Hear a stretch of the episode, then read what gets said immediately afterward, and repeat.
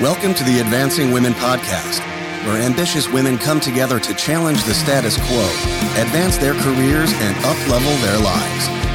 The Advancing Women Podcast is hosted by gender equity expert and executive coach, Dr. Kimberly D. Simone. Welcome, warriors, to the Advancing Women Podcast.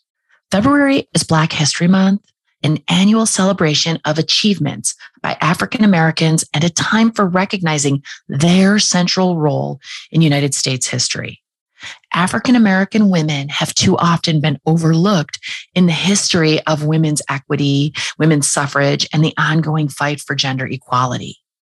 The United States women's rights movement was closely allied with the anti slavery movement. And before the Civil War, Black and white abolitionists and suffragists joined together in a common cause. And we hear a lot about Elizabeth Cady Stanton and Susan B. Anthony. But during that period, a small cohort of formerly enslaved and free Black women, including Sojourner Truth, Harriet Tubman, Maria W. Stewart, Henrietta Purvis, Harriet Forten Purvis, Sarah Remond, and Mary Ann Shadd Cary, were active in women's rights circles. We have a history in the feminist movement of overlooking these women and also the intersectionality of oppression that exists for many women, including women of color and women in the LGBTQ plus community. So I'm going to do a quick overview on the waves of feminism in the United States. It is generally accepted that we have experienced three waves in discussing the feminist movement. And the wave metaphor refers to this idea of continual motion, even if it isn't always forward motion. So the first wave of feminism is from the late 1800s to the early 1900s. It was all about women's suffrage. The movement sought women's equality in other areas, such as labor, land ownership, employment, and education. Then came the second wave of feminism from the 1960s and 70s. And this was very much about the status women held in mainstream society. It focused on women's health and reproductive rights and the eradication of violence against women. It was about advocating for the destruction of the patriarchal hierarchy. But there has been criticism that this movement failed to understand and speak for the lived experience of all women.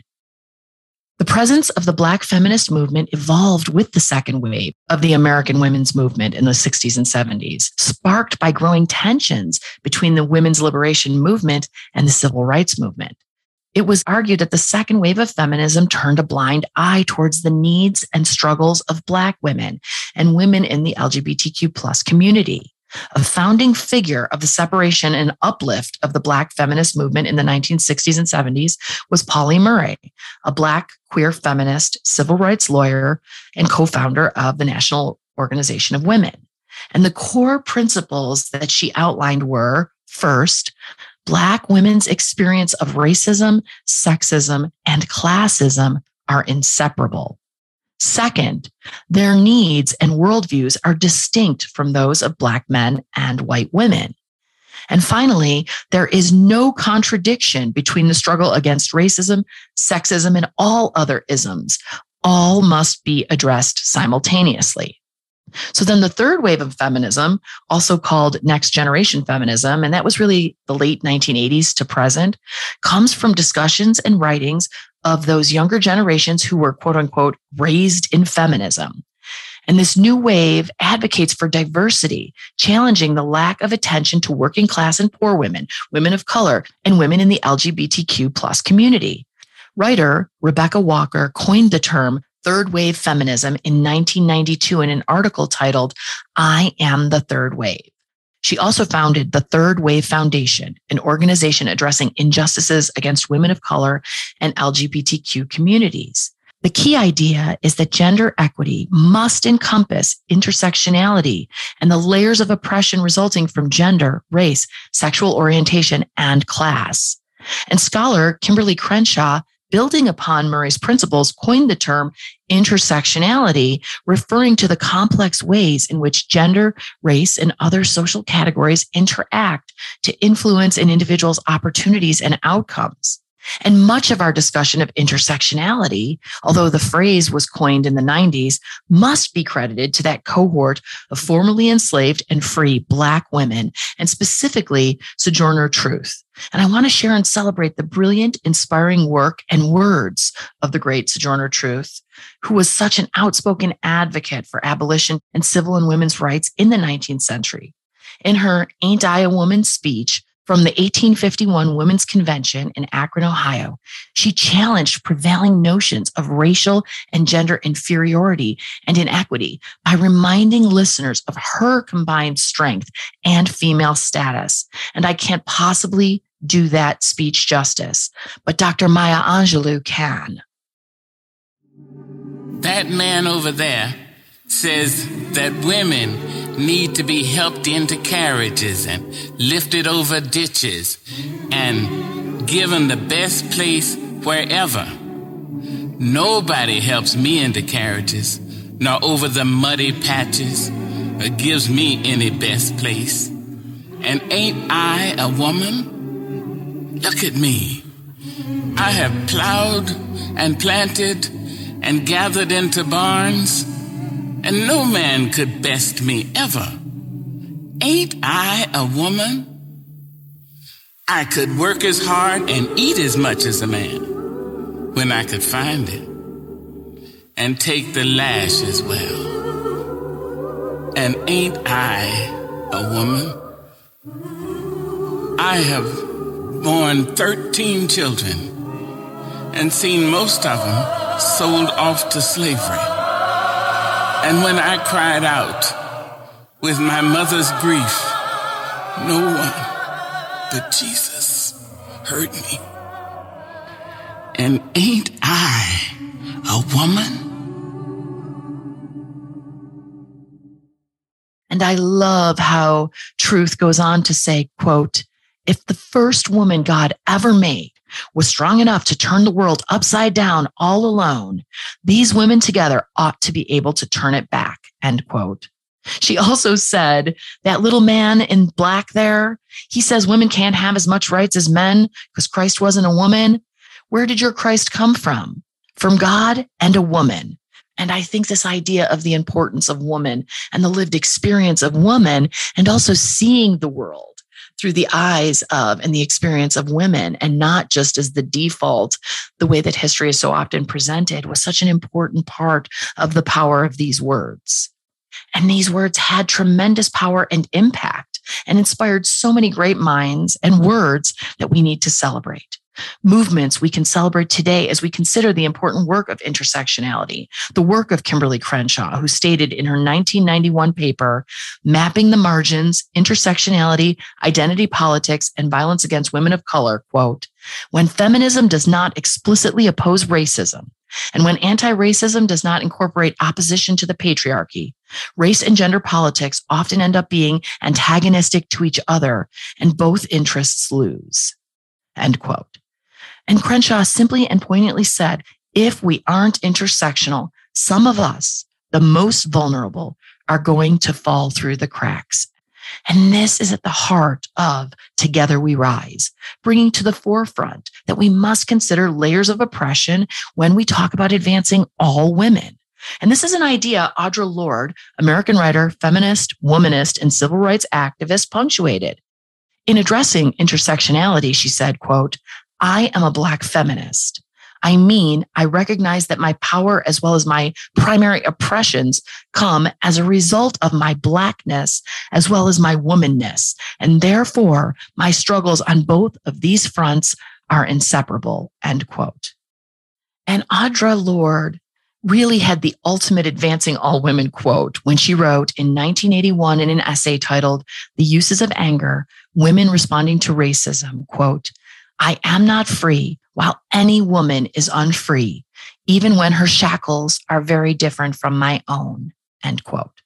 And Lorde was a self described Black, lesbian, mother, warrior, poet who dedicated both her life and her creative talent to confronting and addressing injustices of racism, sexism, classism, and homophobia.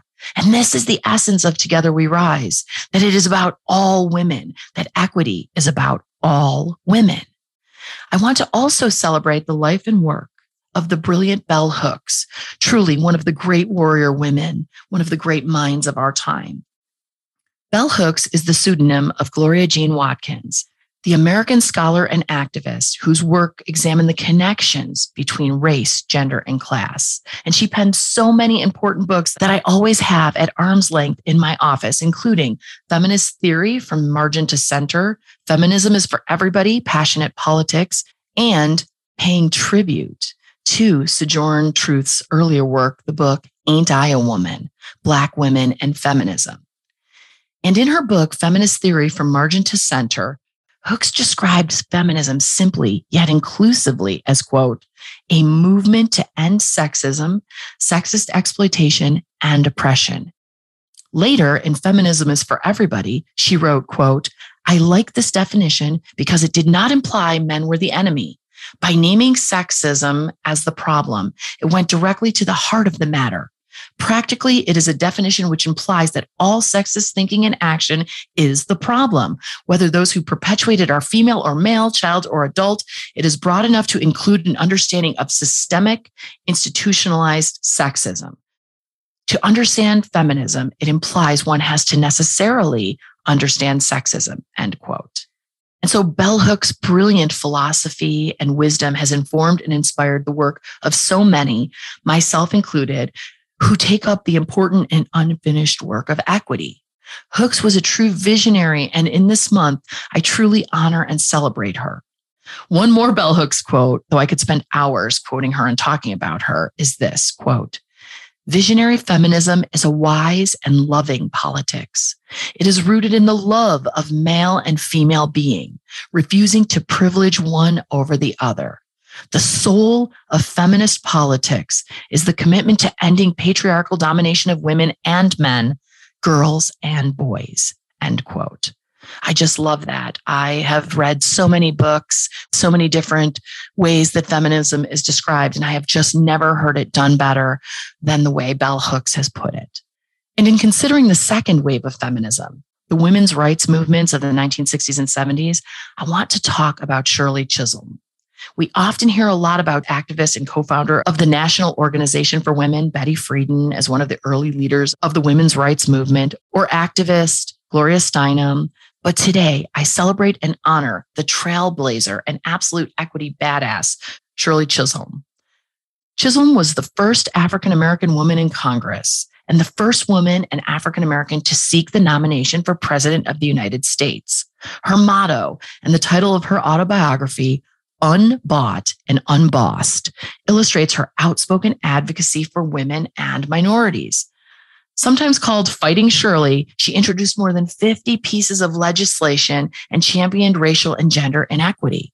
And long before Sheryl Sandberg, the chief operating officer at Facebook, wrote her best selling book, Lean In, talking about how women need to, quote, sit at the table, end quote. Shirley Chisholm gave us these inspiring words, quote, if they don't give you a seat at the table, bring in a folding chair, end quote. And of her legacy, Chisholm said, quote, I want to be remembered as a woman who dared to be a catalyst of change, end quote. Indeed. And my favorite quote, one that inspires me and so many others, no doubt, is this quote, service to others is the rent you pay for your room here on earth, end quote. And I love that. Again, we are all in this together. We all rise together. And so we are all in service to one another. And I want to just share a few more quotes, voices and inspiration from brilliant Black women that inspire me every day personally. From Alice Walker, American novelist and social activist, who in 1982 became the first African American woman to win the Pulitzer Prize for fiction. She said, quote, no person is your friend who demands your silence or denies your right to grow. End quote. I find so much strength in this quote. When I, as so many who are challenging the status quo and holding distasteful social constructs up to the light and inequities up to the light, naming them publicly and consistently and calling them out because we know intuitively that you can't clean your house if you don't see the dirt. And we have to talk about and call out and legitimize and address these issues. When I think about Walker's words and how we can't give into the pressure or be silenced by those who are rolling their eyes or quote, demanding your silence, denying your right to grow, end quote. That gives me so much strength. And as journalist, suffragette, and early leader in the civil rights movement, Ida Wells said, quote, the way to right wrongs is to turn the light of truth upon them, end quote. And those are words that fill me with the strength that I need to continue with the unfinished work of equity and I am inspired by political activist, philosopher, scholar, and author Angela Davis. These words especially quote, I am no longer accepting the things I cannot change. I am changing the things I cannot accept, end quote. She also said, quote, revolution is a serious thing, the most serious thing about a revolutionary's life. When one commits oneself to the struggle, it must be for a lifetime, end quote. And that really speaks to me. A lifetime of commitment to being a part of the change, which needs to happen again to the unfinished business of gender equity, which is something that is so important to me and I am so passionate about what the purpose of this podcast is about and the message of the Advancing Women podcast. And so we started this episode with the beautiful words of Sojourner Truth read by the brilliant Dr. Maya Angelou. And I will end the episode with her words as my manifest statement for the week. Dr. Angelou said, quote, take up the battle, take it up. It is yours. This is your life. This is your world, end quote. And these words and so many of the words expressed today and so many more that I could go on and on about are so important to honor and celebrate because they are so inspirational and they are so impactful. And we should remember, honor, and celebrate not just in February, but always the contributions of the many brilliant Black women who have fought so hard and continue to fight so hard and who have given us the tools in their words to remind us that gender equity is about equity for all. And so we must, as Dr. Maya Angelou says, quote, do the best you can until you know better then, when you know better, do better.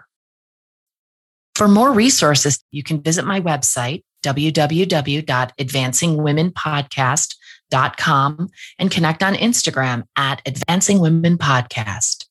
I love getting your feedback, so please email me at Dr. D. Simone at advancingwomenpodcast.com I just want to thank Joe Jacobs, the audio warrior who wrote the music for this podcast. And a huge thanks to Heather Harris, the creative warrior who designed the Advancing Women podcast logo.